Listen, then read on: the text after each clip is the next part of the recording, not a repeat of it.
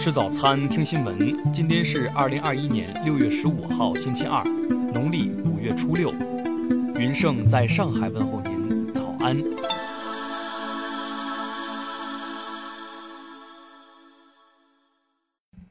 首先来关注头条消息。广东省公安厅昨日发布通报称，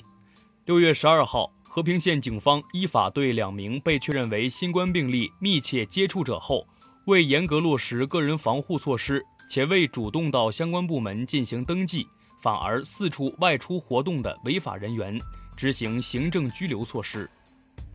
经查，六月一号，佛山市南海区疾控中心电话通知叶某龙、叶某鹏。为新冠病例的密切接触者，要求两人落实防控措施并实施居家隔离十四天。期间，两人没有落实疫情防控的规定要求。返回和平县后，两人还四处外出活动，给防控工作增加难度以及带来风险。据和平县流行病学调查显示，两人共造成次密切接触者六十五人，一般接触者七十一人。并导致叶某龙居住的小区楼栋实施封闭管理措施，涉及管控十九户，共六十八人。通报称，叶某龙、叶某鹏两人违反《中华人民共和国治安管理处罚法》第五十一条第一款第一项规定，现依法对叶某龙、叶某鹏两人执行行政拘留十日的处罚。听新闻早餐知天下大事，下面来关注国内新闻。数据显示，截至十三号十八时，中央纪委国家监委网站端午节前共通报曝光一百二十七起违反中央八项规定精神典型案例，享乐主义、奢靡之风问题占比最多。公安部十三号晚召开会议，部署全国公安机关举一反三、压实责任，增强政治敏锐性，全面排查各类安全隐患，防范重大突发事件发生。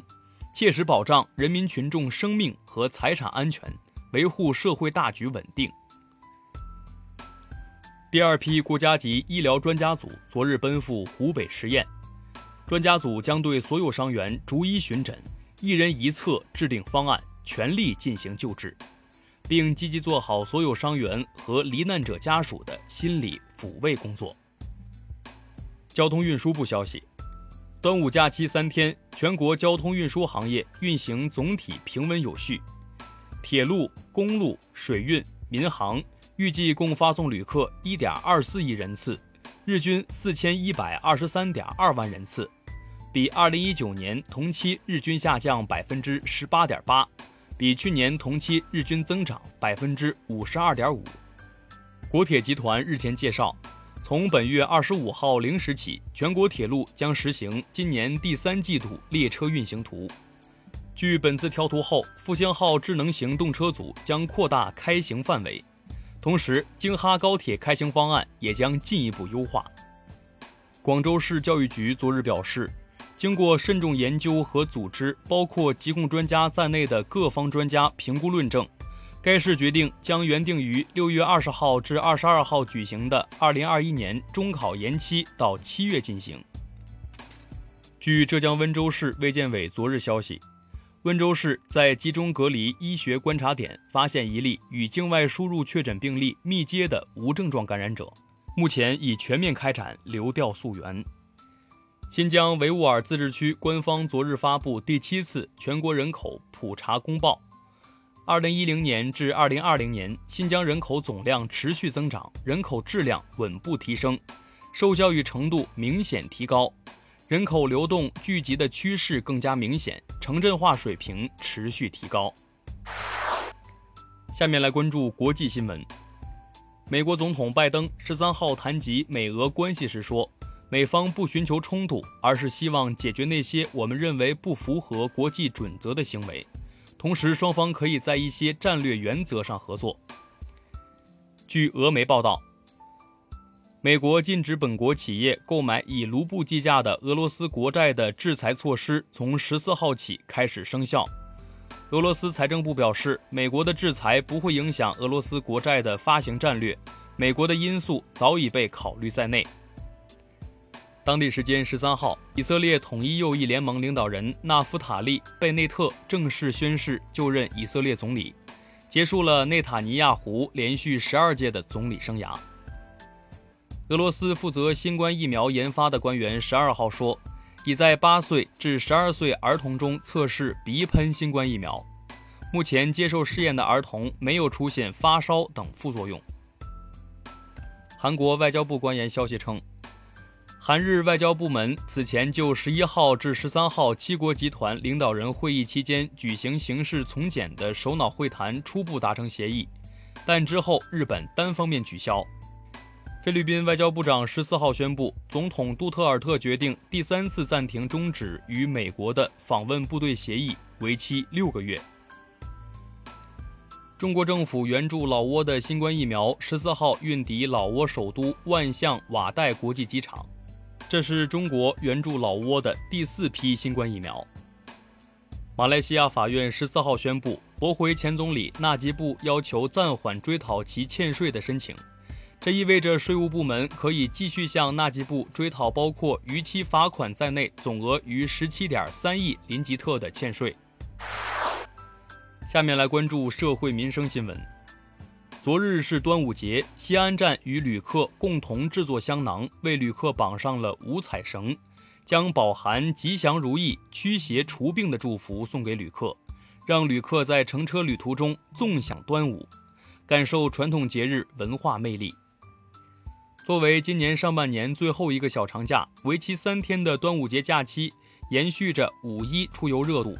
而三小时旅行圈成内地民众首选的出游方式。不少城市和景区大打端午牌，推出多项特色活动，以吸引更多周边游人。云南盈江县官方昨日通报称，截至当日零时，该县六幺二地震无人员伤亡情况报告，灾区交通、电力、通讯和生产生活秩序正常，疫情防控和边境管控等重点工作正常开展。山西省忻州市代县大红彩铁矿六幺零透水事故现场指挥部消息，十四号一时三十分至八时九分许，共搜寻出三名遇难者，目前救援仍在加快进行。天津市北城区人民法院近日审结一起非法狩猎刑事附带民事公益诉讼案件，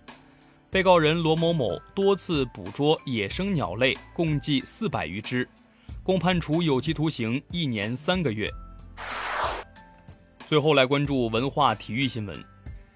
职业网球联合会昨日公布了新的男子网球世界排名，德约科维奇在法国网球公开赛先后击败纳达尔和西基帕斯，成为公开赛年代第一位在四大满贯都至少两次夺冠的男子球员，其排名也继续稳居第一。据中国篮球支队消息。周琦已于十三号接受了眼部激光手术治疗，手术很成功。他今晚在前往菲律宾与中国男篮大部队会合，同行的还有王少杰。十三号晚，长三角戏曲博物馆交流专场演出在淮剧之乡江苏盐城举行，名家名角云集，优秀剧目荟萃，为广大戏曲迷呈现了一场华丽的戏曲盛宴。二零二一。怀化锦绣端午诗会暨中国诗歌夏晚十三号晚在湖南怀化举行，晚会突出屈原、向景宇、粟裕以及抗战遗址等元素，表现了怀化乃至湖南特有的红色文化。著名诗人舒婷、朗诵家刘继红等出席。以上就是今天新闻早餐的全部内容，咱们明天不见不散。